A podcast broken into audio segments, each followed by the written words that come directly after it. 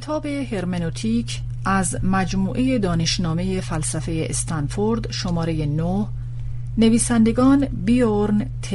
رامبرگ و کریستین گستال مترجم مهدی محمدی انتشارات ققنوس تهران چاپ دوم 1394 گوینده پریوش زاهدی تهیه شده در کتابخانه عمومی حسینیه ارشاد بخش نابینایان ضبط آزاد تاریخ ضبط اسفند ماه 1394 تلفن تماس 22 89 400 4 تا 7 این کتاب مجموعاً در 72 صفحه به چاپ رسیده است.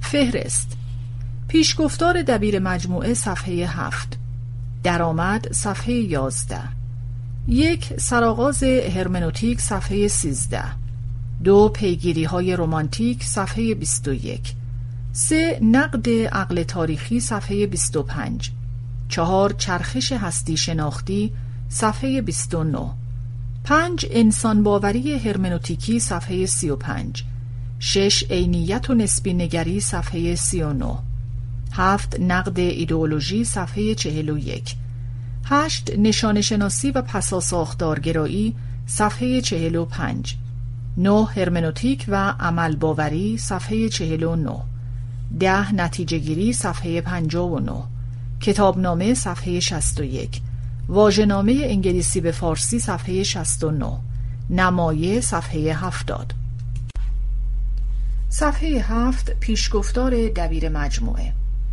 بسیاری از کسانی که در ایران به نحوی از آنها کار فلسفی می کنند و با فضای مجازی اینترنت نیز بیگانه نیستند نام دانشنامه فلسفه استنفورد را شنیدند و چه بسا از این مجموعه کم نظیر بهره نیز برده باشند.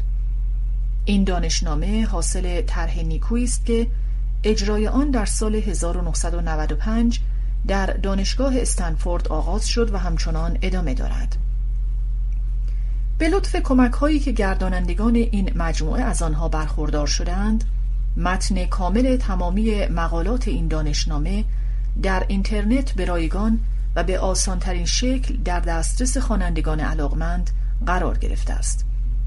نگاهی به ساختار و مندرجات مقاله ها و مرور کارنامه نویسندگان آنها که عموما در حیطه کارخیش صاحب نام و تعلیفات در خوره اعتنا هستند گواهی می دهد که با مجموعه خواندنی مواجهیم مجموعه که غالبا مدخلهای مناسبی برای ورود به گستره های متنوع تعمل فلسفی به دست می دهد.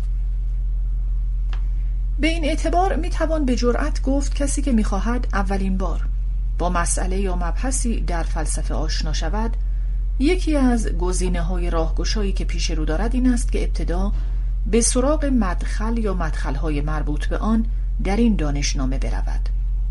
دانشنامه فلسفه استنفورد به سرپرستی دکتر ادوارد نون زالتا افزون بر اینکه پیوندی فراگیر میان فضای دانشگاهی و عرصه عمومی برقرار کرده ویژگی های درخور توجه دیگری هم دارد. حجم بسیاری از مقاله های این دانشنامه چشمگیر است. ظاهرا دست نویسندگان در شرح و بست کثیری از موضوعات و مباحث باز بوده است. دیگر اینکه در کنار مدخلهای ناماشنا گاه به موضوعات و مسائل کم و بیش بدیهی پرداخته شده است که شاید در نظر اول ورودشان به دانشنامه فلسفی قریب بنماید و در عین حال خواننده را به بازندیشی درباره دامنه تفکر فلسفی و نسبت آن با زیست جهان خیش فرا بخواند. کتابنامه های مندرج در پایان مقاله ها نیست که معمولا به دقت تدوین شدند یکی از محسنات این دانشنامه است که به ویژه به کار دانشجویان و محققانی میآید که می‌خواهند در زمینه خاص پژوهش کنند. این را هم نباید از نظر دور داشت که خواستگاه این دانشنامه به هیچ روی موجب نشده است که متفکران و مباحث فلسفه قارعی نادیده گرفته شوند. انتشار تدریجی این دانشنامه به زبان فارسی و فراهم کردن امکان مواجهه شمار هرچه بیشتری از خوانندگان علاقمند با آن چه بسا استمرار همان قایتی باشد که مورد نظر بانیان این طرح بوده است بر این اساس در گام نخست انتخابی اولیه از میان چند صد مدخلی که در دانشنامه آمده از صورت گرفته و کار ترجمه آنها به سعی مترجمانی که با این طرح همکاری دارند به تدریج پیش می رود. ترجمه کل دانشنامه البته قایتی بلند پروازانه است به ویژه با توجه به اینکه هنوز همه مقاله های آن به نگارش در نیامدند. با این حال تلاش بر این است که در صورت فراهم بودن شرایط انتشار این مجموعه استمرار پیدا کند و به سرنوشت مجموعه های دوچار نیاید که آغازی چشمگیر داشتند ولی دولتشان چندان پاینده نبوده است روال غالب این است که هر کدام از مدخلها در یک مجلد منتشر شود اما در مواردی که حجم یک مدخل از حداقل لازم برای اینکه به هیئت مجلدی مستقل منتشر شود کمتر باشد آن مدخل همراه با مدخل دیگری که با آن قرابت موضوعی دارد انتشار می‌یابد. به درخواست دکتر زالتا نسخه اساس ترجمه ها آخرین ویراستی خواهد بود که در بخش آرشیو دانشنامه درد شده است و همین امر در چاپهای مجدد ترجمه ها مبنا قرار خواهد گرفت. در مرحله ویرایش تمامی ترجمه ها سطر به سطر با متن انگلیسی مقابله خواهند شد تا ایار کار در خور این مجموعه باشد. در این میان تلاش می شود توازن شایسته میان احترام به سبک و زبان هر مترجم از یک سو و اقتضاعات مجموعه از سوی دیگر به دست آید. طرح انتشار این مجموعه شاید فردی بوده باشد اما اجرا و اتمام آن البته کاری جمعی است و با تلاش مشترک و همراهی دوستانی میسر می شود که به این کار دل می سپارند. افزون بر مترجمانی که در این طرح همکاری می کنند سپاسگزار دیگرانی هستم که مساعدتشان پشتوانه اجرای شایسته آن است به ویژه از دکتر زالتا و سایر گردانندگان دانشنامه قدردانی می کنم که اجازه دادند مجموعه حاضر به زبان فارسی منتشر شود.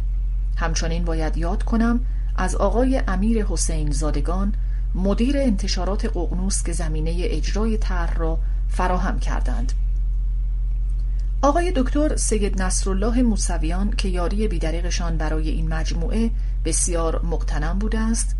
آقای احمد تهوری مدیر روابط عمومی انتشارات که در تسهیل ارتباطات نقش موثری داشتند و آقای جهانگیر ملک محمدی و یکایک همکاران ایشان در بخش فنی انتشارات که میکوشند این مجموعه با شکل و شمایلی درخور منتشر شود.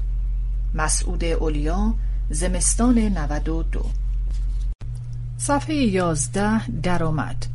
اصطلاح هرمنوتیک هم فن و هم نظریه فهم و تفسیر بیانهای زبانی و غیر زبانی را در بر می‌گیرد. در این میان فن مرتبه اول است و نظریه مرتبه دوم. پیشینه سنت هرمنوتیکی به مسابه نظریه در باب تفسیر به فلسفه یونان باستان برمیگردد. در صده های میانه و دوره نوزایی هرمنوتیک به منزله شاخه بسیار مهمی از مطالعات مربوط به کتاب مقدس پدیدار می شود. بعدها مطالعه فرهنگ های باستانی و کلاسیک را نیز در بر می گیرد. با پیدایی ایده باوری و رومانتیسم آلمانی وضعیت هرمنوتیک دستخوش تغییر می شود. هرمنوتیک فلسفی می شود. دیگر ابزار کمکی روش شناختی یا آموزشی برای رشته های دیگر شمرده نمی شود بلکه بدل می شود به شرایط امکان ارتباط نمادی به خودی خود. پرسش چگونه بخوانیم؟ جای خود را به این پرسش می دهد که اساساً چگونه ارتباط برقرار می کنیم.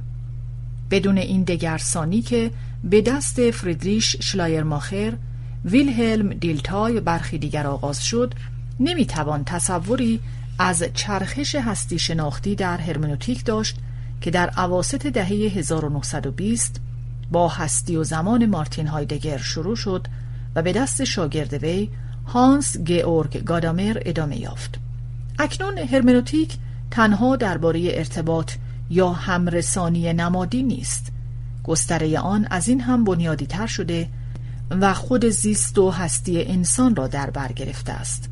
بدین صورت است که هرمنوتیک به منزله کاوشی در این شرایط میان کنش نمادی و فرهنگ به طور کلی افقی انتقادی برای بسیاری از جذابترین مباحث فلسفه معاصر هم در بستر انگلیسی آمریکایی رورتی، مکداول و دیویدسون و هم درون گفتمانی قاره‌ای‌تر هابرماس، آپل، ریکور و دریدا گشوده است. صفحه 13 یک سرآغاز هرمنوتیک اصطلاح هرمنیوتیکس شکل لاتینی شده کلمه یونانی هرمنیوتیک از آغاز سده هفدهم بخشی از زبان رایج بوده است. اما تاریخ آن به فلسفه باستان می رسد افلاتون هنگام بررسی فهم شهودهای دینی این اصطلاح را در برخی از مکالمه هایش به کار برد و معرفت هرمنوتیکی را رویاروی معرفت مربوط به صوفیان نشاند. معرفت دینی معرفت به چیزی است که وحی یا بیان شده و برخلاف صوفیا در برگیرنده معرفت به ارزش صدق گفتار نیست. ارسطو این کاربرد اصطلاح هرمنوتیک را یک گام پیشتر برد و نوشتهش در باب منطق و معناشناسی را باری ارمنیاس نامید که بعدها آن را به De Interpretatione ترجمه کرد. تنها با رواقیان و باریکندیشی های آنان درباره تفسیر استوره است که با چیزی شبیه نوعی آگاهی روش شناختی از مسائل مربوط به فهم متون روبرو می شویم. البته رواقیان هرگز نظریه نظاممند درباره تفسیر نپروردند چون این نظریه را باید نزد فیلون اسکندرانی یافت که تأملاتش درباره معنای تمثیلی عهد عتیق بستری شدند برای شکلگیری این عقیده که چه بسا معنای ظاهری متن پرده ای باشد بر معنای غیر ظاهری ژرفتری که تنها از طریق کار تفسیری نظاممند نقاب از رخ می کشد. حدود 150 سال بعد اوریگنس این دیدگاه را بست داد و مدعی شد که کتاب مقدس سه سطح معنایی دارد متناظر با مثلث تن، نفس و روح که هر کدام سطحی از فهم دینی را منعکس می کنند. سطح دوم بالاتر از سطح اول است و سطح سوم بالاتر از سطح دوم. آفگوستین اندیشمندی است که تأثیر وی بر هرمنوتیک مدرن عمیقا مورد تصدیق دیلتای، هایدگر و گادامر است. به گفته گادامر آفگوستین نخستین کسی است که ادعای عمومیت هرمنوتیک را طرح می کند. این ادعا برخواسته از پیوندی است که آوگوستین میان زبان و تفسیر برقرار می کند ولی ریشه در این مدعای وی نیز دارد که تفسیر کتاب مقدس متضمن سطح وجودی و عمیقتری از خودفهمی است. کار توماس آکویناس نیست که توجه هایدگر جوان را سخت به خود جلب کرد در شکلگیری هرمنوتیک مدرن تأثیر داشته است. اما هایدگر بیشتر دلبسته مفهوم هستی نزد آکویناس بود درگیری او با مسائل مشخصا هرمنوتیکی مانند تعیین دقیق معلف برخی متنهای منصوب به ارسطو. آکویناس با پیشفرض گرفتن همبستگی نسبی بین آثار یک معلف اصالت این متنها را از طریق مقایسه آنها با مجموع آثار موجود ارسطو زیر سوال می برد و بدین ترتیب بستری فراهم می کند برای نوعی فرایند انتقادی واژه شناختی یا فیلولوژیک که بعدها وجه بسیار مهمی از مفهوم تفسیر دستوری نزد فردریش شلایرماخر می شود. اما این یگان نقطه تماس بین فلسفه صده های میانه و هرمنوتیک مدرن نیست. نقطه اتصال دیگر نحوه است که تفسیرهای کتاب مقدس در صده های میانه که بر سرشت تمثیلی و نه های تاریخیشان تأکید می کردند در تلاش گادامر برای احیای مناسبت هرمنوتیکی تمثیل بازتاب یافته است. علیرغم اینها و موارد مشابه دیگری از همسخنی پس از اصل بسندگی متن کتاب مقدس نزد مارتین دوتر است که تلیعه هرمنوتیک به راستی مدرن نمایان می شود بعد از تکیهی که لوتر بر ایمان و ساحت درون کرد این امکان به وجود آمد که حجیت تفسیرهای سنتی کتاب مقدس مورد تردید قرار گیرد تا بر چگونگی مواجهه تک تک خوانندگان با چالش از آن خود ساختن حقایق متن تأکید شود. فهم ما از متن همان اختیار کردن مو به مو و وفادارانه خانشهای غالب یا مجاز زمانه نیست. هر خواننده باید جداگانه راه خود را به حقیقت و معنای بالقوه متن بگشاید. اکنون خواندن متن به نحوی تازه مسئله می شود جان باتیستا ویکو نویسنده علم نو 1725 و برخواسته از سنتی بس متفاوت یکی دیگر از شخصیت های محوری در شکلگیری هرمنوتیک مدرن اولیه است.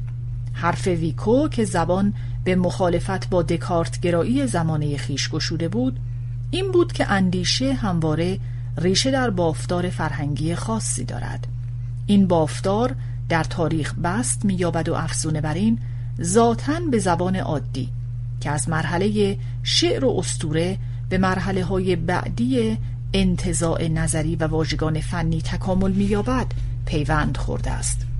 بدینسان فهم خیشتن همان فهم تبارنامه افق فکری خیش است. این امر فوریتی تازه به علوم تاریخی میبخشد. به علاوه الگویی از حقیقت و عینیت فراپیش می نهد که با الگوهای پذیرفته شده در علوم طبیعی فرق می کند. تاریخ پژوه در برابر پهنه ای از موضوعات آرمانی شده ای که مستقل از ذهن تلقی می شوند قرار ندارد بلکه دنیایی را می کاود که در بنیاد از آن خود اوست. هیچ جدایی روشنی میان دانشمند و موضوع دانشش نیست. فهم و خودفهمی ممکن نیست از هم جدا شوند. خودفهمی به گزاره های قانون مانند نمی انجامد بلکه با تکیه بر ذکاوت و شور متعارف به سمت آنی که هستیم به سمت مایی که به راستی در بافتار تاریخی خاصی از فهم و عمل زندگی می کنیم روان است. فیلسوف دیگری که بر مراحل اولیه هرمنوتیک مدرن تأثیر گذاشت بندیکت اسپینوزا بود.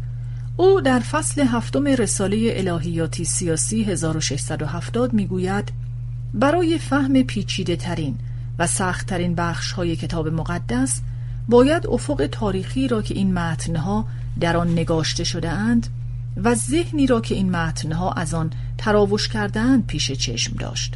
اسپینوزا مدعی است که بین فهم ما از طبیعت و فهم ما از کتاب مقدس شباهتی وجود دارد. در هر دو مورد فهم ما از اجزا منوط به فهم ما از کل بزرگتری است که آن نیز بر اساس اجزا قابل فهم است. در چشماندازی وسیعتر این دور هرمنوتیکی این رفت و برگشت بین اجزا و کل متن یکی از درون مایه های هرمنوتیکی مهم است. آنچه را به طور فهم بیواسطه نمیافتد می‌توان با کار واژه شناختی تفسیر کرد. بدینسان مطالعه تاریخ بدل می شود به ابزاری ضروری در فرایند گشودن معنا و کاربرد زبانی فروبسته.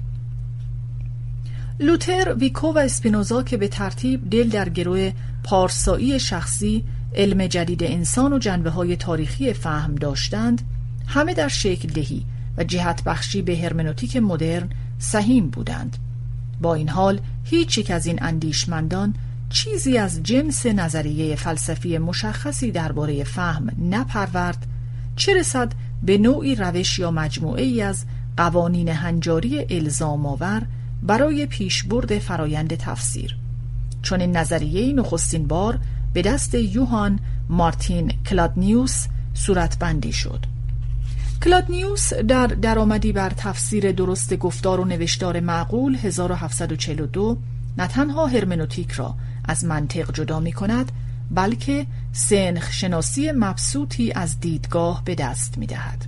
تأکید بر دیدگاه های متنوع کلادنیوس را قادر می سازد که توضیح دهد چگونه گوناگونی در ادراک ما از مسائل و پریده ها می تواند سبب بروز مشکلاتی در فهم ما از متون و گفته های دیگران شود و این تأکید مؤید میراث لایبنیتس و ولف یا به اصطلاح فلسفه دانشگاهی است.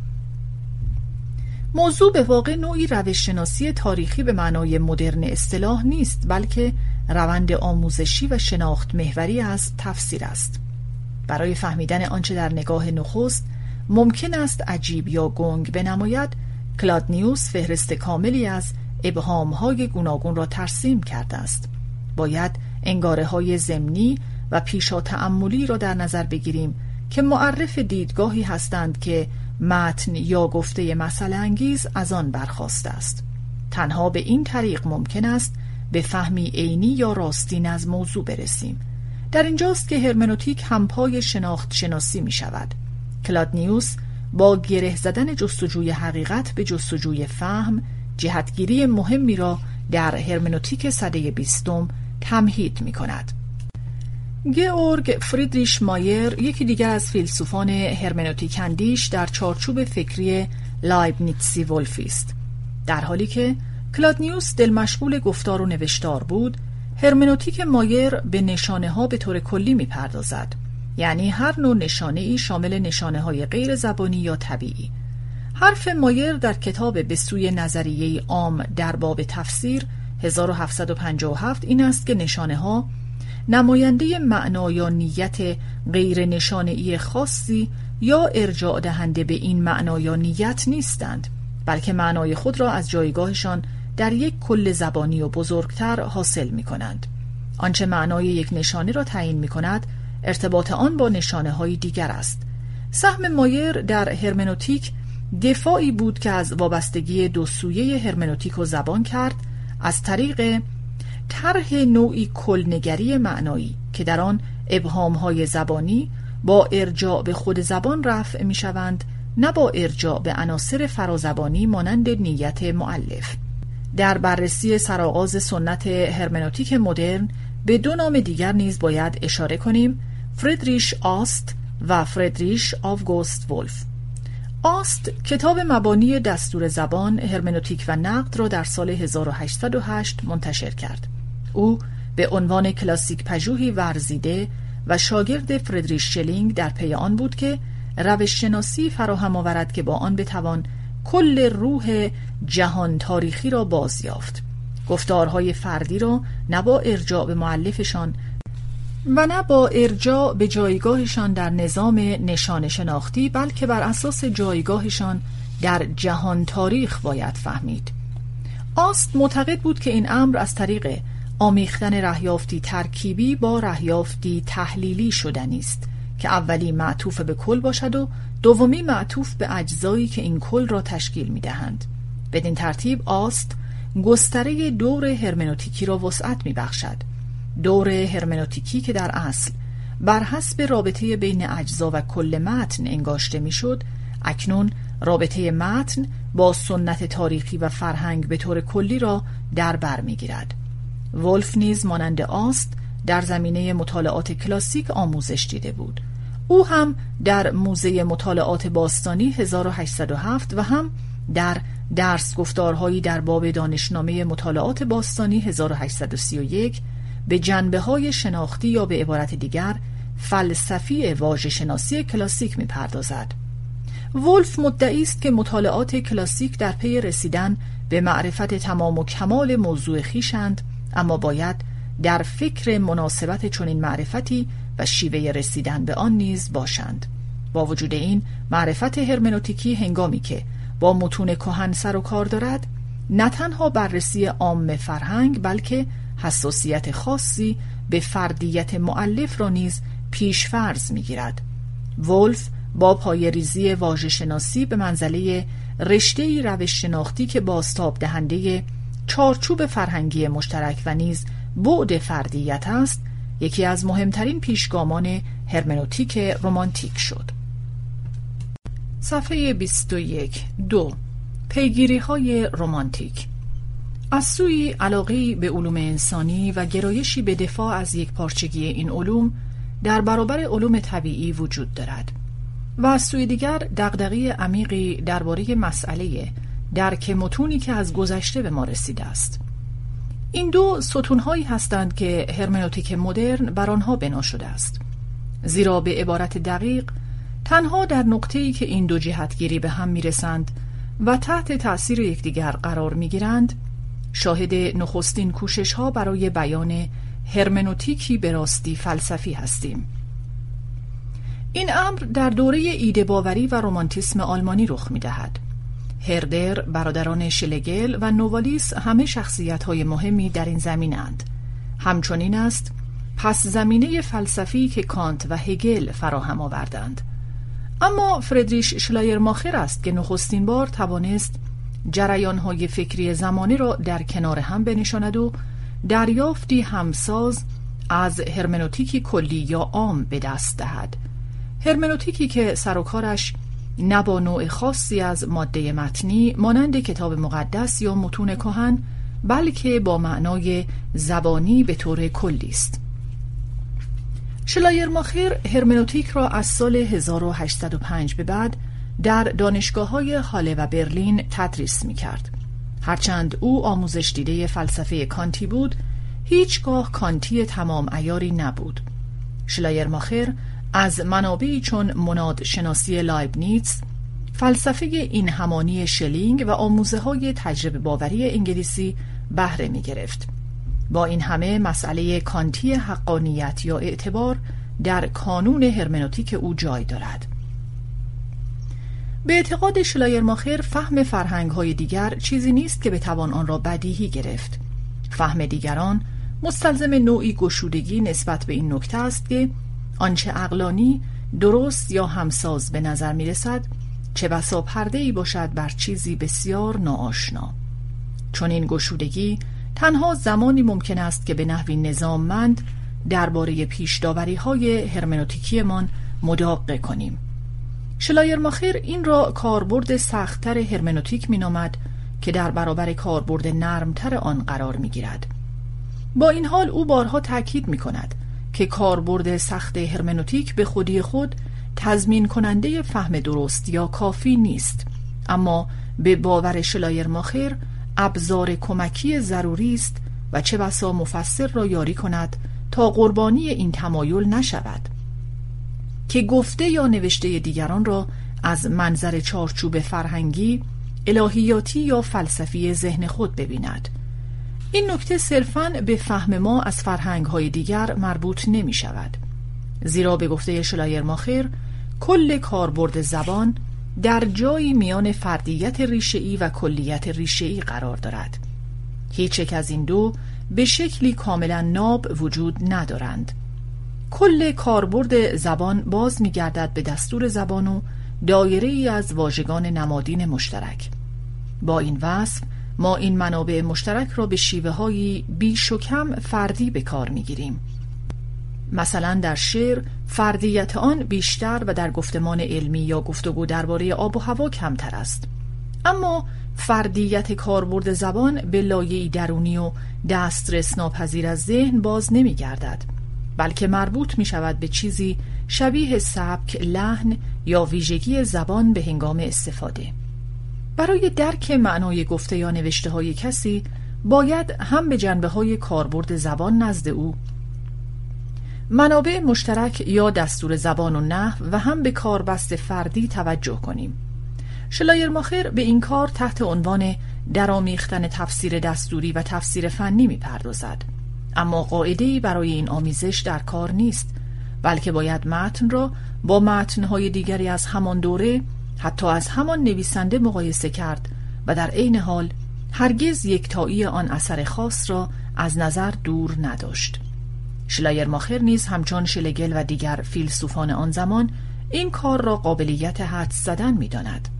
توانایی حرکت از جزئی به سوی کلی بدون کمک گرفتن از قواعد یا آموزه های عام تنها با درامیختن رهیافتی مقایسه ای و گمان زنی خلاقانه است که می توان به فهم بهتر رسید با این حال فهم بهتر به معنای فهم کافی و وافی نیست زیرا گرچه خطر بدفهمی متضمن وضعیت بیگانگی مطلق نیست هرچه باشد ما بیشتر اوقات با موفقیت ارتباط برقرار می کنیم و سخن خود را انتقال می دهیم اما به این معنی هست که فرایند فهم هیچگاه پایان نمیپذیرد. همواره پاره بخش ناپذیری باقی خواهد ماند که مفسر را به کاوش در چشماندازهای هرمنوتیکی میکشاند که تا آن زمان بیرون از محدوده فهم قرار داشتند. دقیقا ایده چرخشی نقادانه و اساسی در هرمنوتیک به همراه تمرکز بر فردیت کاربرد زبان بود که شلایرماخر را چنین شخصیت مهمی برای نسل بعدی هرمنوتیک دانان کرد. نسلی که دغدغش روش شناسی علوم انسانی یا به تعبیر خودش نقد عقل تاریخی نقد به معنای کانتی اصطلاح بود. صفحه 25 سه نقد عقل تاریخی. پس از مرگ شلایرماخر در سال 1834 الکساندر فون هومبولت هایم اشتاینتال و فردریش کارل فون ساوینی هرمنوتیک را پیش بردند. اما در این دوره تاریخ پژوهان الهیدانان و حقوقدانان عمدتا در پی بکارگیری هرمنوتیک در درون رشته های خاصشان بودند نه دل مشغول شرایط امکان فهم و ارتباط یا همرسانی به خودی خود. با وجود این سه اندیشمند از این گرایش مستثنا هستند یوهان گوستاف درویزن لئوپولد فون رانکه و مهمتر از همه ویلهلم دیلتای. درویزن، رانکه و دیلتای هر یک به گونه ای متفاوت نماینده بازگشت به مسئله قدیمی ویکو هستند. یعنی اینکه چگونه می‌توان از لحاظ فلسفی توجیه و توضیحی برای گونه خاصی از عینیت در خصوص مطالعه انسان به دست داد. اما در حالی که ویکو به فرهنگ و تاریخ به طور کلی علاقمند بود اکنون کار خاصتر شده بود. در درون نظام دانشگاهی بنا شده بر آرمانهای خرد انتقادی و اقلانیت آرمانهای روشنگری و نه بر حجیت سنت و ضابطه های الهیاتی چگونه علوم انسانی را توجیه کنیم حرف رانکه این است که ساختار تاریخ تا آنجا که متشکل از نوع خاصی از وابستگی متقابل بین اجزا و کل است ساختار متن را باستاب می دهد. فهم تاریخ نیز مانند خواندن به معنای حرکت در مسیر دور هرمنوتیکی است از جزء به کل و از کل به جز. اما از آنجا که ذهن تاریخی خود در تاریخ قرار دارد هیچ پایانی برای این حرکت دوری نیست. تاریخ نمی‌تواند آنچنان که هگلی ها استدلال کرده بودند یک بار برای همیشه توسط فلسفه نظری به قالب مفهوم درآید. فهم تاریخ کنشی جاری و مستمر است اما این باعث نمی شود که تاریخ علمی زائد باشد. در تلاش ما برای فهم تاریخ زیست تاریخی به آگاهی از خودش می رسد کار تاریخی کردن به معنای مشارکت فعالانه در سنت فرهنگی مورد بررسی است به معنای تاریخی بودن به معکدترین وجه است. درویزن نیز همچون رانکه دل مشغول روششناسی علوم تاریخی است. او که میکوشد خود را از سنت ایده باورانهی که رانکه هنوز بدان وفادار بود رها کند نظریه‌ای در باب تاریخ پیش می نهد که مانند روش شناسی علوم طبیعی بیش از آن که سر و کارش با موضوع پژوهش تاریخ یا طبیعت باشد با شیوه انجام دادن پژوهش است علوم طبیعی پرده از قوانین طبیعی جهان روا بر می دارند. علوم تاریخی علوم فهم هستند تاریخ پژوه برخلاف دانشمند علوم طبیعی به واسطه سنت هموار نوشونده و نوکننده خیش از موضوع پژوهش جداست. موضوع او همیشه با واسطه به او می‌رسد. با این همه پژوهشگر ضمن فهم تاریخ به فهم چیزی می‌رسد که در نهایت از آن خود اوست یعنی محصول آزادی اهداف و تمایلات انسان است. در فرجام حتی نزد درویزن هم تاریخ فهم پذیر و معنادار است. مطالعه تاریخ امکان گونه ای عینیت را فراهم می کند که متفاوت و در عین حال قابل قیاس با عینیت در علوم طبیعی است با دیلتای تلاش برای اعتبار بخشی فلسفی به علوم انسانی یک گام بزرگ پیش می رود. دیلتای که تکنگاری مفصلی درباره شلایرماخر و زمانش نوشته است پرسش هایی را که درویزن و رانکه مطرح کرده بودند با احیای منابع هرمنوتیک رومانتیک پاسخ می دهد. سخن دیلتای این است که تبیین علمی طبیعت باید با نظریه کامل شود که بگوید جهان چگونه از راه میانجی های نمادین به ما داده می شود فراهم آوردن چون نظریه هدف علوم انسانی یا به بیان دقیق تر هدف فلسفه علوم انسانی است. یعنی همان حوزه‌ای که دیلتای تمام کار نظریش را وقف آن کرد. مفاهیم تجربه زیسته و فهمیدن نقش تعیین کننده در تلاش های دیلتای برای رهاسازی روششناسی علوم انسانی از روششناسی علوم طبیعی دارند. او در نوشته های اولیش چندان کوششی برای تمایز نهادن میان این اصطلاح ها نکرد اما بعدها تجربه زیسته به فرایند خودفهمی ربط داده شد و فهمیدن به فهم ما از دیگران. نکته مهم دیلتای این است که تجربه زیسته به خودی خود خودفهمی نمی آورد خودفهمی تنها به میزانی حاصل می شود که نفس با خیش ارتباط برقرار کند همانطور که با دیگران ارتباط برقرار می کند یعنی به نحو با واسطه. با وجود این تجربه زیسته که ترکیب کننده و فعال است منبع روانشناختی تمام تجربه ها توانشی تجربی که در فهم به قالب مفهوم در میآید و بیان می شود باقی می ماند. در سطح پژوهش های تاریخی دانشمندی که روی کرده هرمنوتیکی داشته باشد باید با درامیختن نوعی فرضی پردازی شهودی تر برای دست یافتن به تجربه زیسته مورد نظر و روشی مقایسه‌ای که عینیت این فرایند را بازبینی و تضمین کند با وضعیت روبرو شود این اقتباس انتقادی دیلتای از هرمنوتیک رمانتیک شلایرماخر است نظریه‌ای که به جای اصطلاحات رمانتیک حدس همسازی و مقایسه اصطلاح فرضی پردازی استقرایی اولیه را می نشاند که به فرایندی از کاوش تجربی و انتقادی و مقایسه تاریخی با هدف بازبینی یا اصلاح فرضیه اولیه می انجامد. می توان گفت مهمترین سهمی که دیلتای در هرمنوتیک دارد این است که او نخستین بار هرمنوتیک را بر پایه نظریه عام درباره زیست و هستی انسان نهاد. به این اعتبار فلسفه دیلتای راه را برای چیزی که بعدها چرخش هستی شناختی نام گرفت هموار کرد.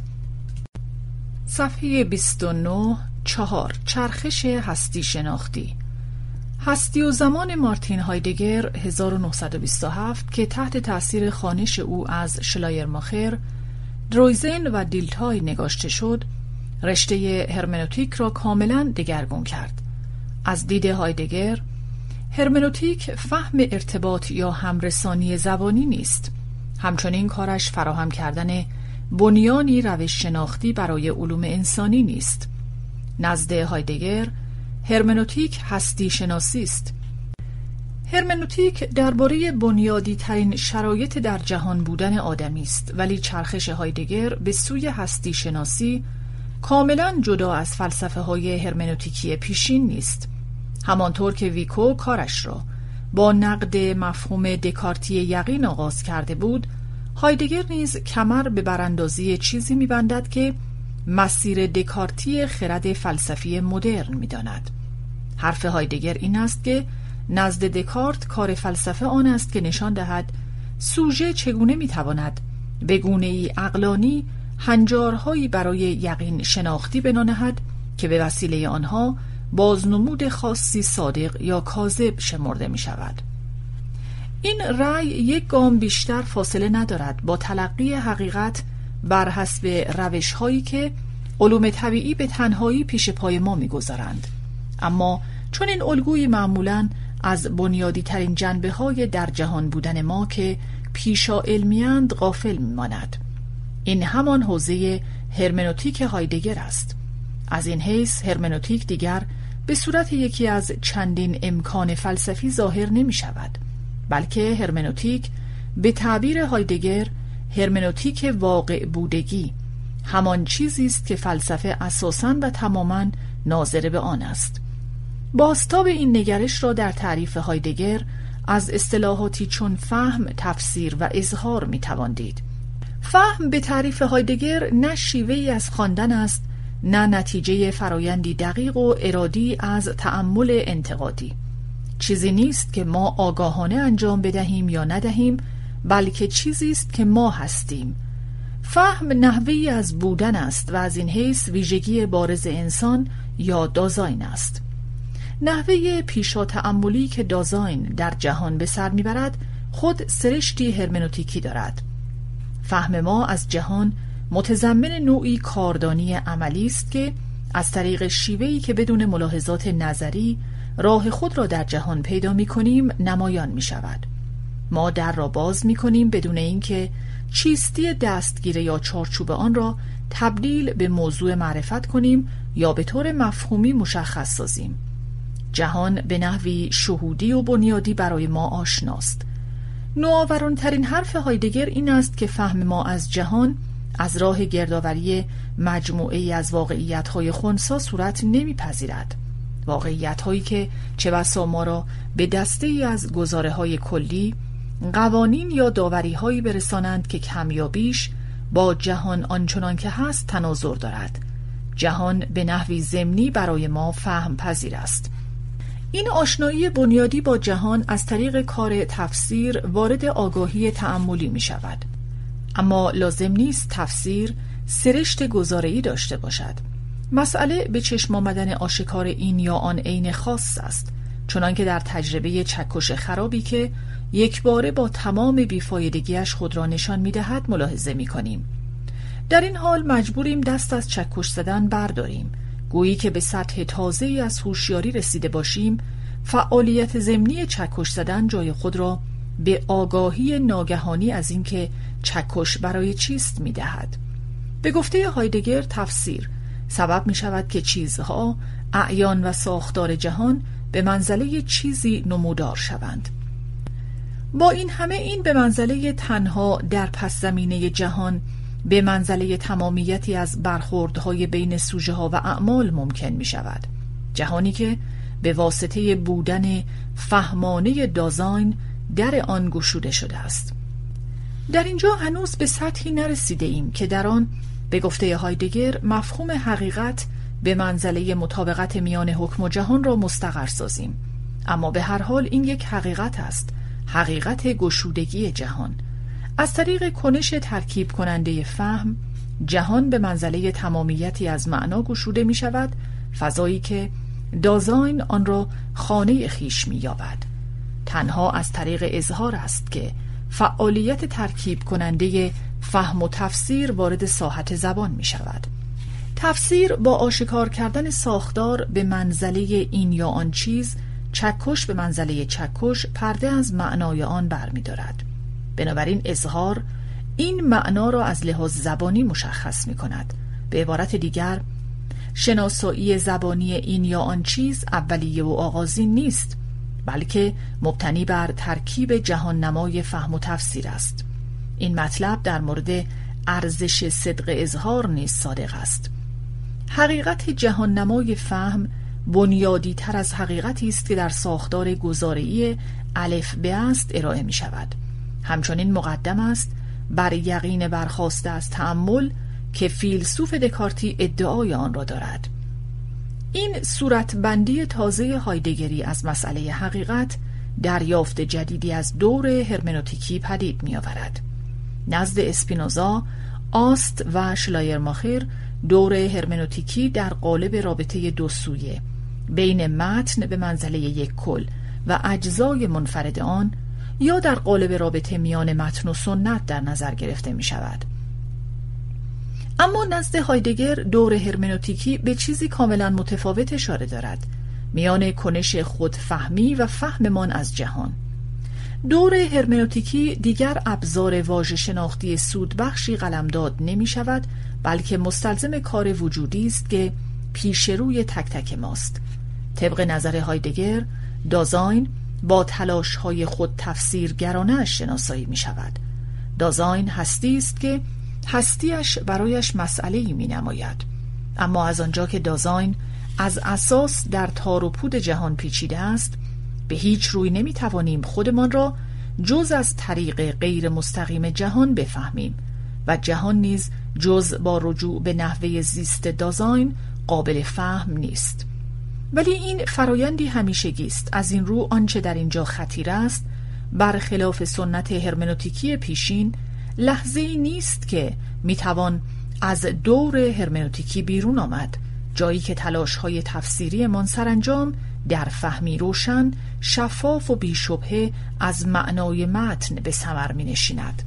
بلکه به گفته هایدگر آنچه مهم است سعی در وارد شدن به دور هرمنوتیکی از راه درست است همراه با طلب تشخیص اینکه کاوش در شرایط هستی شناختی زندگیم لاجرم به طور متقابل بر نحوه زیستن من تأثیر می‌گذارد. با این چرخش به سوی هستی شناسی مسائل واژه شناسی در درجه دوم اهمیت قرار می گیرند. اکنون سر و کار هرمنوتیک با معنا یا بیمعنایی زندگی انسان است. هرمنوتیک بدل به کاری وجودی یا اگزیستانسیال شده است. صفحه سی و پنج پنج انسان باوری هرمنوتیکی پس از انتشار هستی و زمان هایدگر از پرداختن به مسائل هرمنوتیکی بارز و همچنین اصطلاحات فهم، تفسیر و دور هرمنوتیکی دست می شوید. این وجه اندیشه او را شاگردش هانس گئورگ گادامر پیش می‌برد.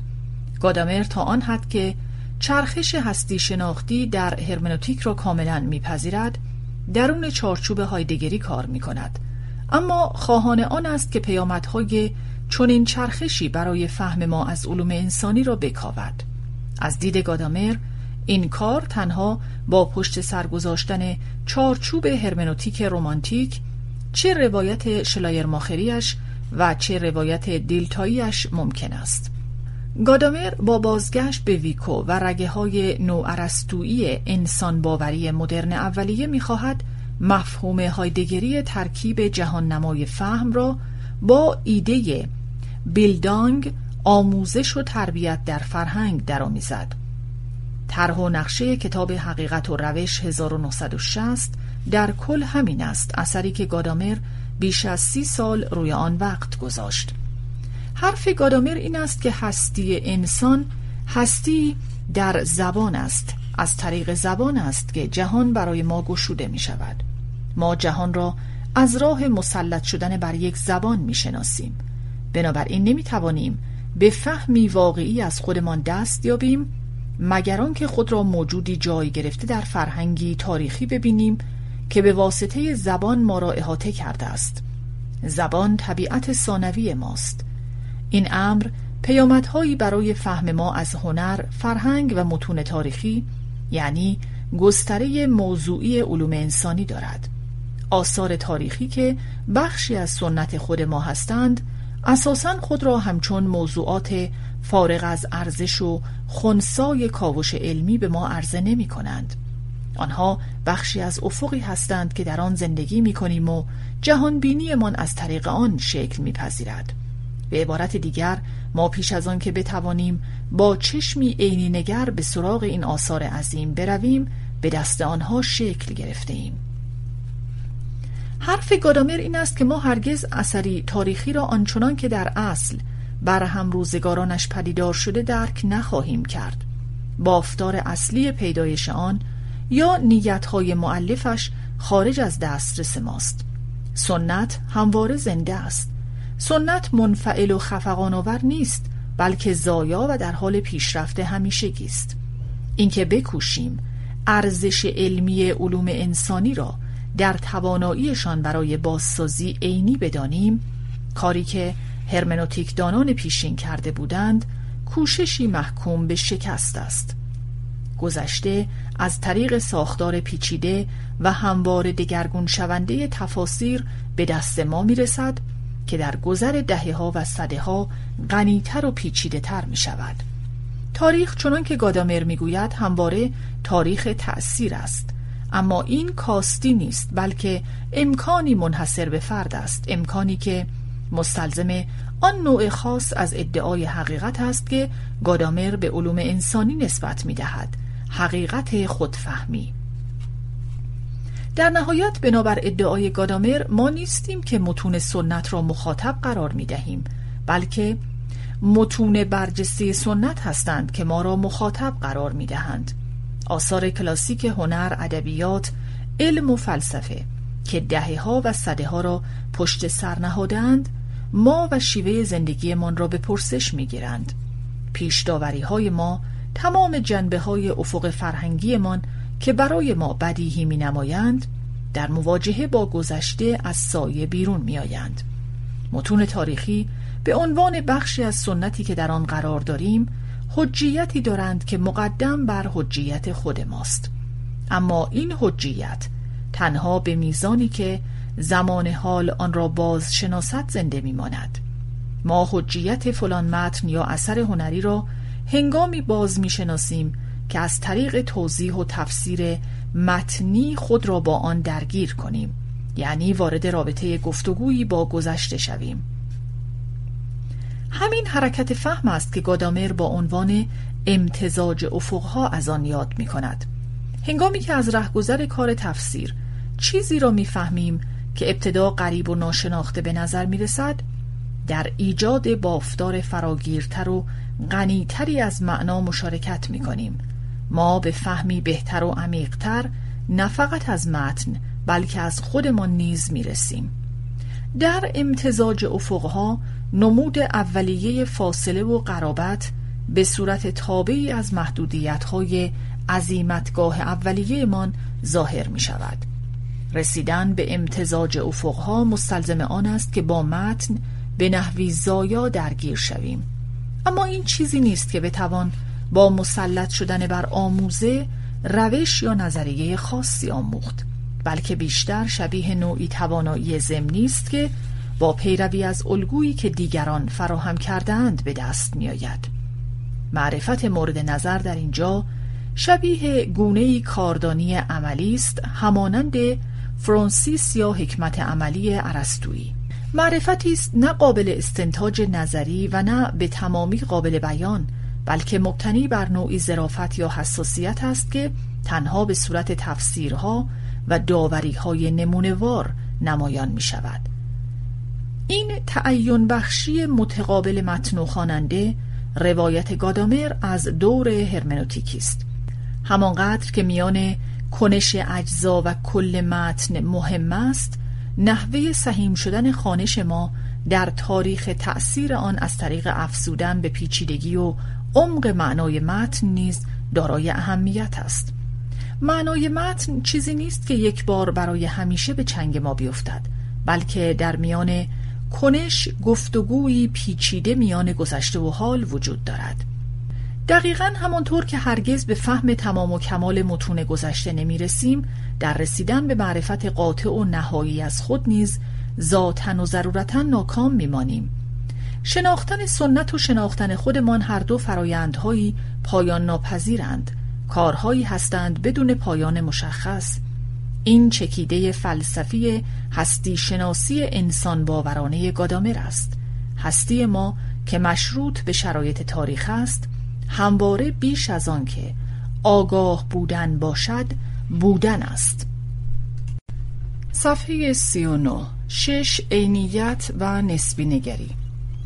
تأثیر حقیقت و روش در شکل دهی به نقاط عطف و به زنگاه های هرمنوتیک معاصر تنها زمانی به تصور در می آید که در نظر بگیریم چگونه طی چهل سال گذشته بحث هرمنوتیک فلسفی روی هم رفته حول محور کار گادامر چرخیده است یک نمونه امیلیو بتی است بتی با انتشار نظریه تفسیر در سال 1964 از دیدگاهی غیر هستی شناختی به هرمنوتیک نزدیک می شود و آشکارا به میراث شلایرماخل و دیلتایی می پیوندد. بتی بران است که هرمنوتیک باید خود را محدود به مسائل شناخت شناسانه تفسیر کند و درگیر ژرفترین شرایط هستی انسان نشود. حرف بتی این است که سخن و متون بازنمودهای عینیت یافته نیتهای انسانی هستند. تفسیر معنای آنها دمیدن حیات در این نیت هاست که به وساطت نمادها بیان می شوند این کار شدنی است زیرا اگرچه فردیت مفسر و فردیت بیان شده در متن ذاتا متفاوتند مفسر می تواند بر دیدگاه خود غلبه کند تا معنای متن را به چنگ آورد. قضیه تلاش برای بازآفرینی فرایند اصلی آفرینش است نه برای رسیدن به حالت یا محتوای روانی معلف بلکه برای دست یافتن به معنای درست و یگانه متن. نقدی هم که اریک دال هرش در نیمه دوم دهه 1960 آغاز کرد خواسته های مشابهی دارد. کتاب اصلی هرش به نام اعتبار در تفسیر 1967 در پی آن است که مفهوم محوری گادامری امتزاج افقها را ابطال کند. هرش نیز مانند بتی به سراغ این ایده می رود تا نسبی نگری شناختی مسئله داری را مجسم کند. حرف هرش این است که بدون مفهومی از اعتبار هیچ تفسیری پذیرفتنی تر از تفسیر دیگر نخواهد بود. شناخت و عینیت در قلمرو هرمنوتیک محال خواهد شد. اما معرفت و عینیت از نظر وی دقیقا چیزهایی هستند که علوم انسانی را تعریف می کنند حتی اگر این علوم بر پایه تفسیر بنا شده باشند نه تبیین. مقایسه اعتراضهای بتی و هرش با نقدی که از دیدگاهی دیگر یعنی دیدگاه مکتب فرانکفورت بر حقیقت و روش وارد شده است در این بحث روشنگر و راهگشاست. انگیزه این نقد که یورگن هابرماس و کارل اوتو آپل آن را نمایندگی می کنند نیز نگرانی از نسبی نگری بالقوه هرمنوتیک هستی شناختی است. اما هابرماس و آپل معتقدند که این مشکل به هیچ وجه راه حل بسنده و شایسته نزد بتی و هرش نیافته است. صفحه چهل و یک هفت نقد ایدئولوژی. هابرماس در چندین مقاله انگشت بر چیزی می‌گذارد که خود آن را خامی سیاسی هرمنوتیک گادامر می‌خواند. از دید هابرماس گادامر بیش از حد بر حجیت و مرجعیت سنت تاکید میورزد و جایی برای تأمل و داوری نقادانه باقی نمی‌گذارد. به این ترتیب دست خرد از قدرت داوری انتقادی و فاصله دار کوتاه می شود. بنابراین نیاز ما تنها واکاوی این امر نیست که چگونه در واقعیت مشروط به شرایط تاریخی هستیم بلکه به مجموعه از اصول شبه استعلایی اعتبار نیز نیازمندیم که مدعیات سنت را بتوان با آنها مورد ارزیابی قرار داد. به اعتقاد هابرماس هرمنوتیک باید با نظریه انتقادی درباره جامعه کامل شود توجه به تفاوت اعتراضهای هابرماس با ایرادهایی که بتی و هرش طرح کردند اهمیت دارد برخلاف بتی و هرش هابرماس مدعی نیست که روی کرده گادامر به هرمنوتیک کاملا اشتباه است بلکه حرف او این است که گادامر صورت ناروایی از کلیت را به هرمنوتیک نسبت می دهد. از این رو مشکل بنیادین هرمنوتیک گادامر با توسل به روشی هرمنوتیکی حل نخواهد شد. ایده روش سوری بیشک به نحو قانع کننده زیر تیغ نقد گادامر رفته است. در عوض باید بکوشیم ملاک رضایت بخشی برای اعتبار یا چیزی که هابرماس اصول شبه استعلایی خرد ارتباطی مینامد پیدا کنیم. تنها از این طریق هرمنوتیک می‌تواند به راهنمایی علوم اجتماعی در راه رهاسازی و آزادی اجتماعی گام بردارد. دقدقه های آپل نیز در کل همان دقدقه های هابرماس است اما زاویه نگاه او به حوزه هرمنوتیک اندکی متفاوت است. آپل نیز همچون گادامر شاگرد هایدگر بود. وی در پی آن است که نشان دهد گادامر منظور استاد خیش را خوب نفهمیده است. و ادعای آپل در حدود دهه شست مفهوم هایدگری حقیقت دستخوش تغییر مهمی می شود اگرچه آپل قبول دارد که هایدگر همچنان فهم جهان نما را شرطی لازم برای حقیقت می داند اما مدعی است که وی دیگران را شرط کافی نمی داند. این به اعتقاد آپل همان نکته است که گادامر از آن غافل است گادامر ملتفت نیست که چگونه هایدگر متأخر بر آن است که سطح هستی شناختی فهم باید با توسل به بعدی فراتاریخی از اعتبار کامل شود. بعدی که بیشباهت به آنچه بعدها آپل و هابرماس پیش نهادند نیست. این نقدها که در اینجا بتی هرش هابرماس و آپل آنها را نمایندگی می کنند بی پاسخ نماندند. گادامر بارها و بارها تأکید می کند که هدفش هرگز کنار گذاشتن توسل به اعتبار عینیت و روش در فهم نبوده است. او این را خانشی کاملا غلط می داند. برعکس گادامر در پی آن بوده است که در همان راهی که چرخش نقادانه کانت نشان داد شرایط امکان فهم به طور مطلق را بکاود. این شرایط چیزهایی نیستند که با تمسک به روشی هرمنوتیکی بتوان حذف کرد یا به حال تعلیق درآورد و نادیده گرفت. افزونه بر این چون این نیست که قرار گرفتن ما درون تاریخ صرفا وضعیتی محدود کننده باشد بلکه به منزله ظرف تجربه و خرد انسانی پیش از هر چیز جهان را بر ما می گشاید. فارغ از اینکه استدلال کدام طرف را متقاعد کننده تر بیابیم مشکل بتوان انکار کرد که هم گادامر و هم منتقدانش از این برخوردها سود بردند به نظر می رسد همین نقدها و سازشها همین ظریف پردازی ها و بازنگری ها بوده که امکان آن را فراهم آورده است که فیلسوفی چون پل ریکور چیزی شبیه راه سوم را در هرمنوتیک فراپیش نهد. راهی غیر از گرایش صرفا شناختی در هرمنوتیک از یک سو و پرسشگری هستی شناختی گادامر در باب تمایز بین واقع بودگی و اعتبار در تفسیر از سوی دیگر. صفحه 45 هشت نشان شناسی و پسا ساختارگرایی. ریکور که هم وامدار روانکاوی است و هم مرهون سنت نشان شناسی فرانسوی بران است تا نشان دهد که هیچ شکاف پر نشدنی بین هرمنوتیک انتقادی و هرمنوتیک هستی شناختی وجود ندارد. اگرچه تفاوت‌های میان این دو واقعی است ریکور راه سومی پیش پا می‌گذارد که هدفش یک پارچه کردن پذیرفتنی ترین جنبه های این دوست. او با هابرماس و آپل همداستان است که کنش هرمنوتیکی همواره باید با تأمل انتقادی همراه شود. اما گمان نمی کند که این امر مستلزم پشت سر گذاشتن میدان سنت و متون تاریخی است. از این رو ریکور تاکید می‌ورزد بر اینکه چگونه متن خود می‌تواند فضایی از امکانهای وجودی و سیاسی بگشاید. این قدرت پویا و زایای متن تصور واقعیت به صورت شبکه ثابت و انعطاف ناپذیری از الگوهای موثق تفسیر را سست می کند. ژاک دریدا نیز از بستر نظریه پسا ساختارگرایانه وارد حوزه هرمنوتیک می شود.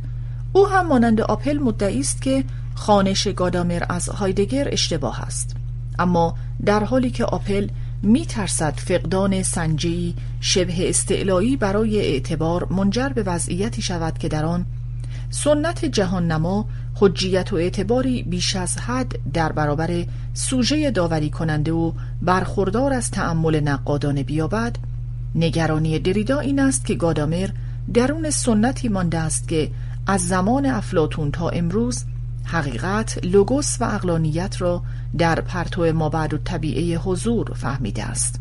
تفاوت نگاه دریدا و گادامر تفسیرشان از هایدگر و همچنین نظریه های عامشان در باب حقیقت و معنا در نشست مشهوری که در سال 1981 بین دو فیلسوف در پاریس برگزار شد آشکارا از پرده بیرون افتاد. در آنجا دریدا تصور پیوستگی مدام گشاینده فهم را زیر سوال برد. وی تأکید کرد که معنا فقط بر پایه خواست گفتگو بنا نشده است. به وجهی بنیادی تر از آن معنا با قیاب ممکن می شود. با روابط یک واژه با واجه های دیگر در درون شبکه هموار فرار ساختارها که زبان در نهایت چیزی جزان نیست. ارتباط ما با گفتار دیگران یا با متون گذشته از نوع احترام متقابل یا میان کنش نیست بلکه رابطه است که در آن باید با بدفهمی و پراکنش مبارزه کنیم و بدانیم که تمرکز بر عمومیت در زبان چیزی جز توهمی مزر به بار نخواهد آورد. اخلاق هرمنوتیک که عبارت است از بازشناسی حقانیت ممکن دیدگاه دیگری سرپوش می‌گذارد بر نحوهی که دیگری از من میگریزد. نحوهی که من همواره از بازشناسی تو با تمام تفاوت مقومش باز میماند. در مقابل گادامر استدلال می کند که موضع دریدا یعنی پس زدن هر گونه پیوستار معنا جهتگیری به سوی حقیقت و همرسانی راستین بالقوه بی تفاوتی در خود دارد و اینکه تمرکز بر انفصال و پراکندگی یادآور آن نوع اندیشه ورزی است که او در بخش نخست حقیقت و روش آن را تحت عنوان آگاهی زیبایی شناختی به نقد می کشد.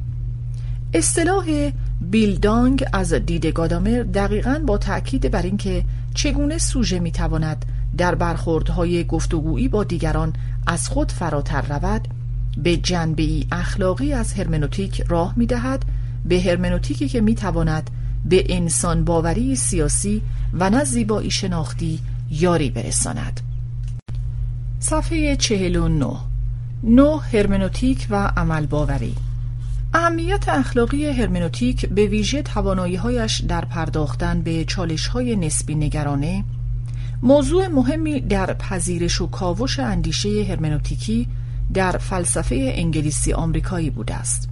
اما عامل اصلی در پذیرش و ادغام هرمنوتیک با عناصر سنت تحلیلی عاملی فرافلسفی بوده است. تأثیرگذارترین نماینده این جریان ریچارد رورتی است. رورتی که هرمنوتیک هستی شناختی هایدگر را از صافی تمایزی که خود میان فلسفه سازنده و درمانگرانه قائل است میگذراند هستی و زمان را پادزهر ضد کانتی و ضد بازنمود باورانه برای طرح شناخت شناسانه شالود باورانه فلسفه غرب می‌داند.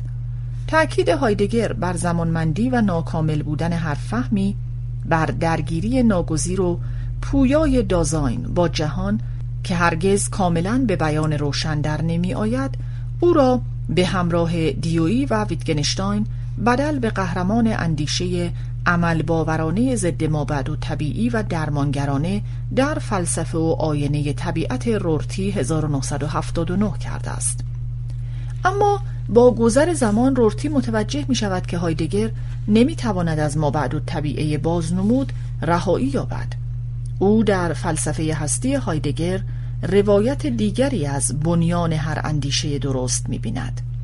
از نگاه رورتی هایدگر نتوانسته به توصیه خود پایبند بماند.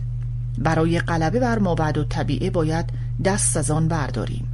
رورتی در ادامه دور شدنش از مابعد و طبیعه پس از فلسفه و آینه طبیعت روز به روز بیشتر به ادبیات و رابطه میان فلسفه و ادبیات می‌پردازد.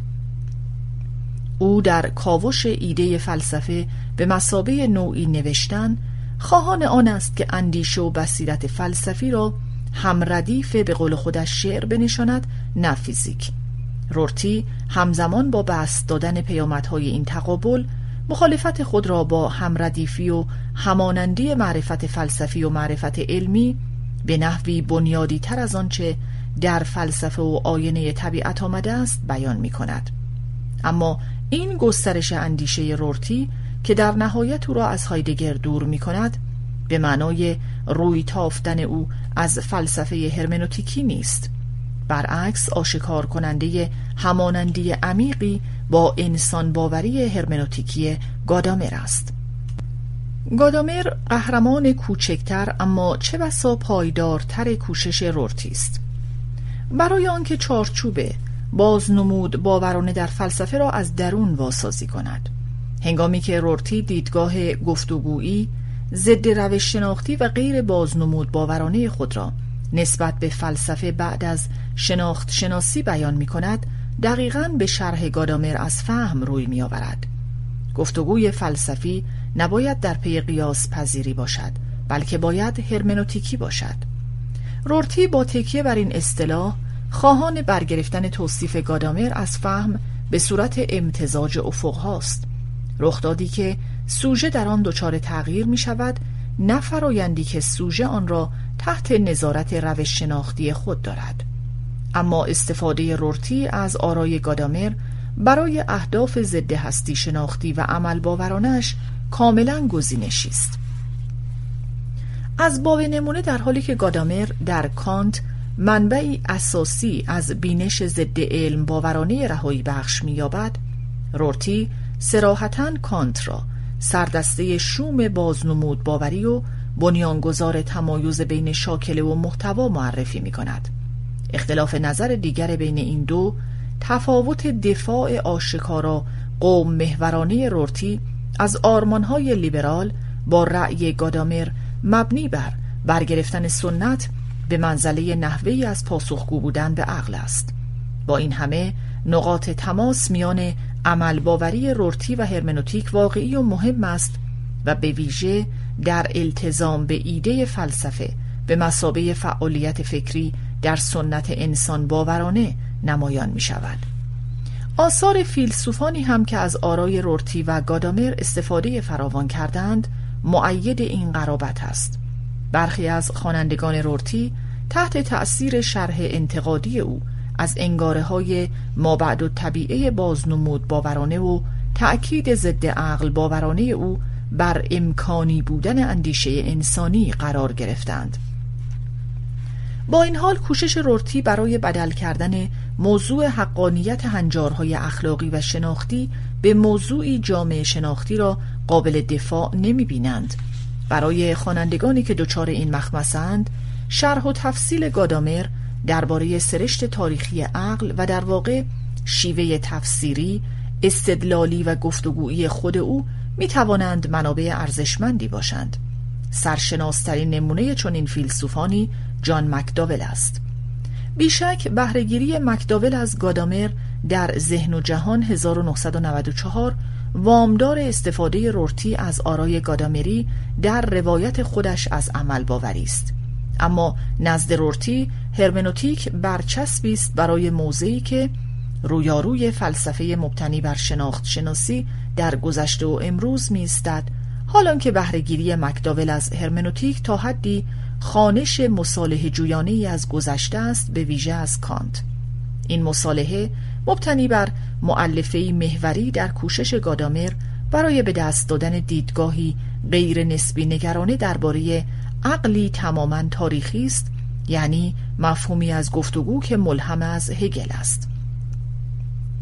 گفتگو نحوه پیشرفتن فهم است و پیشفرز آن بنابر نظر مکداول و گادامر نوعی تمایل به تسلیم شدن دست کم به طور موقت در برابر مدعای دیگری است. مراد از تسلیم در اینجا پذیرش کورکورانه نیست بلکه حفظ گشودگی در بحث است از طریق اصرار نورزیدن بر برتری نگاه خود به موضوع بحث. از چشمانداز هرمنوتیکی حفظ این گشودگی در واژگان این عدم قطعیت در عبارت و بازپردازی آن قاعده راهنمای هر گفتگوی راستی نیست چرا که تنها در چنان گشودگی است که حقایق نو می توانند نمایان شوند. حقایقی که صرفاً وانهادن موضعی در برابر موضع دیگر نیست بلکه حفظ اصیل بصیرت موجود در هر دو موضع است. این وجه پویا عملی و آموزشی گفتگو یکی از عناصر اساسی هرمنوتیک هستی شناختی است و مکداول آشکارا از آن بهره می‌گیرد. هدف مکداول آن است که اشخاص را موجوداتی زمانمند دارای بدن زیستی و قوتور در دنیای مشترک به شما آورد که البته به ذات این توانایی را دارند که پذیرای عقل باشند و در نتیجه سوژه هایی مختار شوند بدینسان او در کنار چیزهای دیگر به یکی از مسئله های محوری بخش زیادی از فلسفه ذهن دنیای انگلیس زبان می پردازد. اما یکی از عناصر اساسی طرح مکداول ایده طبیعت ثانوی است مخلوقاتی مانند ما به جهت قابلیت های طبیعیشان بالقوه حالت گفتگویی دارند یعنی پذیرای عقل هستند. شکوفایی طبیعت ثانوی دقیقا فعلیت یافتن این قوه است.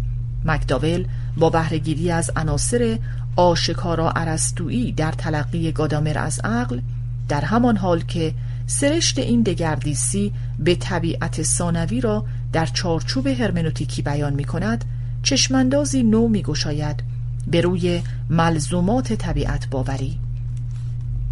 کانون توجه مکداول به ویژه بر رابطه دیالکتیکی و زنده بین سنت و سوژه است که برای فهمیدن، ادامه دادن و نو کردن آن سنت می آید.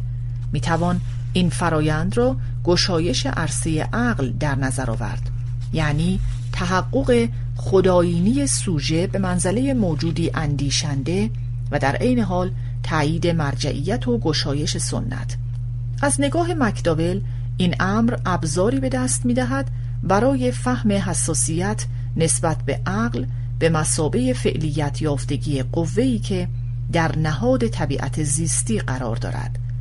طرح فلسفی مکداول نسبت به سبک کلا انتقادی تر رورتی در روایت تاریخی همسویی بیشتری با خانش گفتگویی گادامر از اندیشمندان گذشته دارد.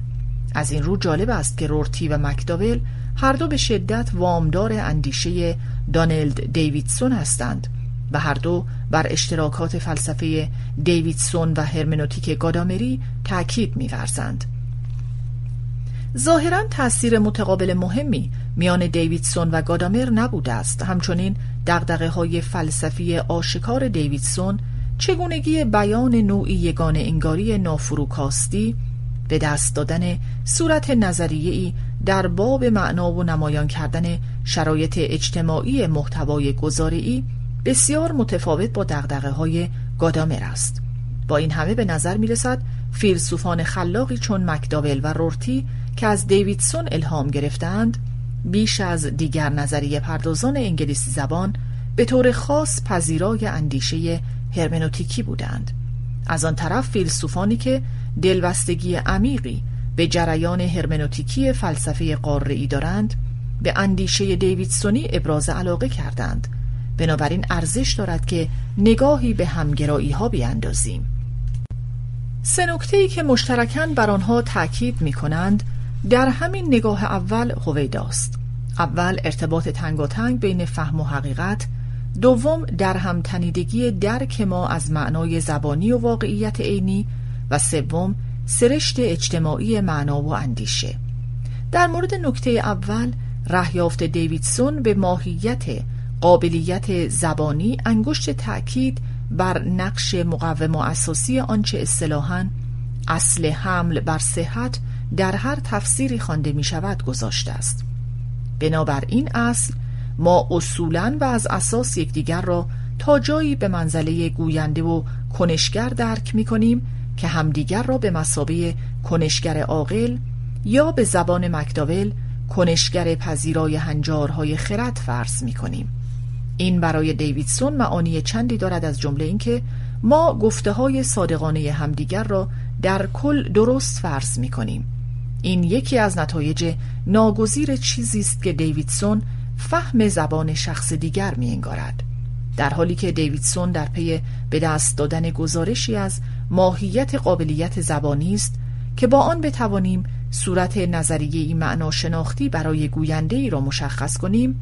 گادامر میکوشد توضیح دهد که چگونه است که یک فرد غرق در زمان و جای گرفته در مکان می‌تواند خود را به روی دیدگاهی متفاوت با دیدگاه خود بگشاید و آن را بفهمد.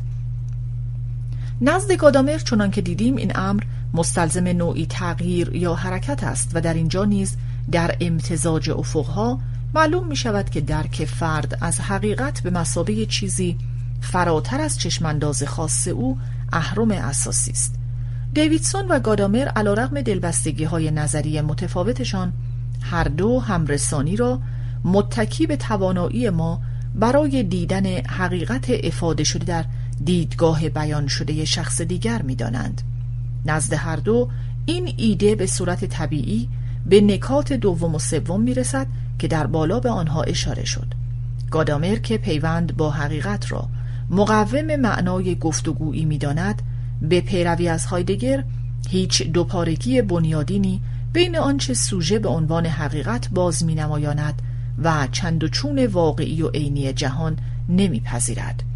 البته او امکان خطا یا جهل را انکار نمی کند اما از دید گادامر جهتگیری خاص ما به سمت جهان گرچه چارچوب فهم ممکن ما را محدود می کند در عین حال همیشه نحوی از گشوده بودن آن هم دقیقا نسبت به جهان است مفهوم واقعیت عینی نزد گادامر هیچ محتوایی ندارد جز همین گشودگی که خود ماهیت چشماندازانه فهم ما فراهم می آورد. توانایی ما در بیان دوباره دیدگاهمان نسبت به جهان در گفتگوی اقلانی نمودگار آن است که ما به روی واقعیت عینی گشوده هستیم. اما گفتگو دقیقا گشودگی در برابر دیگران است. نزد گادامر گشودگی شناختی در برابر جهان و گشودگی در برابر دیدگاه های دیگران در نهایت توانایی های جدایی ناپذیرند. هر دوی اینها از نظر گادامر ذاتا توانایی های زبان هستند. در اینجا گادامر آشکارا بازگو کننده این گفته هایدگر است که زبان خانه هستی است. ما زبان را تا جایی درک می کنیم که همراه دیگران در جهان عینی مشترکی به سر می‌بریم که برای همه ما شناخته شده است. دیویدسون نیز در این مدعا با گادامر هم داستان است. او بر این باور است که فهم ما از دیگران در بنیادی ترین سطح توسط مرتبط کردن کلمات آنها با جهان پیرامونشان حاصل می شود در آنچه وی تفسیر ریشه ای می نامد. افزون بر این محتوای افکار خودمان و محتوای تشخیصمان از کلمات دیگران و اعیان و رخدادهایی که به آنها ارجاع می دهند خود متکی بر شریک بودن ما با دیگران در الگویی از میان کنش با جهان است دیویدسون این را سسویگی می نامد بنابراین گادامر و دیویدسون هر دو از چشماندازهای فلسفی و نظری گوناگون مواضعی می‌گیرند که به شکل چشمگیری راه خود را از سنت سوژه محور در فلسفه مدرن جدا می کنند یعنی از آن نحوه تفکر که به پیروی از دکارت اهمیت شناختی و هستی شناختی فراوانی برای چشمانداز اول شخص من اندیشنده قائل می شود بیشک این یکی از دلایل اصلی اهمیت این دو نزد فیلسوفانی است که در تلاشند تا از های مدرن سنتی به مسائل اعتبار معرفت و روابط بین ذهن و جهان جدا شوند. صفحه 59 ده نتیجه گیری. رورتی، مکداول و شمار فزاینده از دیگر اندیشمندان معاصر ظرفیت های هرمنوتیک فلسفی را به کار می گیرند تا چارچوب های دوگان انگار و شناختی فلسفه مدرن را بشکنند و سپهر فلسفی نوعی بگشایند که نه در تسخیر رؤیای توجیه مبنایی باشد و نه اسیر اشباه نسبی نگری و شکاوری باشد. اما چه بسا تناقض‌آمیز به نظر آید که نحوی از اندیشه که تأکیدش دقیقا بر دین ما به سنت است در چیزی دخیل شود که اغلب جدایی خودخواسته از سنت عنوان می شود با این حال این جلوه تناقض به ناگزیر زودگذر است. یکی از درس های هرمنوتیک فلسفی دقیقا همین است که نوآوری فکری از این دست متکی بر در واقع نمودی از قدرت خود نو کنندگی سنت پویایی سنت و تفسیر پذیری و از نو تفسیر پذیری آن است. به کارگیری فعلی هرمنوتیک برای اهداف فلسفی بازنگرانه نشان دهنده مفهوم هرمنوتیکی تاریخ تاثیر است. با اینکه اندیشه گادامری فراتر از هر تصوری می رود که نظریه پردازان تفسیر پیش از آن ممکن بود در سر داشته باشند به کارگیری این اندیشه برای گسستن از سوژه باوری بدون آنها شدنی نبود. به علاوه این تاریخ تأثیر دیالکتیکی است یعنی خانش ما از هرمنوتیک دانان اولیه فهم ما از قابلیتی که در ذات اندیشه آنان است اساسا توسط همین تاریخ تأثیر شکل می گیرد که هم جدا کننده ما از آنهاست و هم آنها را برای ما فهم پذیر می کند درک هرمنوتیک به سان سنتی زنده در نهایت به معنای شناسایی یک نظریه یا خانواده از نظریه ها نیست بلکه اساسا درک افقی سیال است. وارد شدن به گفتگویی است که نوعی بیان مجدد و مستمر سرشت تاریخی و پویای تمامی افکار انسانی است. صفحات 61 تا 68 کتابنامه به زبان انگلیسی می باشد. صفحه 69 واژه‌نامه انگلیسی به فارسی و صفحه 70 تا 72 نمایه. پایان کتاب هرمنوتیک از مجموعه دانشنامه فلسفه استنفورد شماره 9 نویسندگان بیورن ت. رامبرگ و کریستین گستال.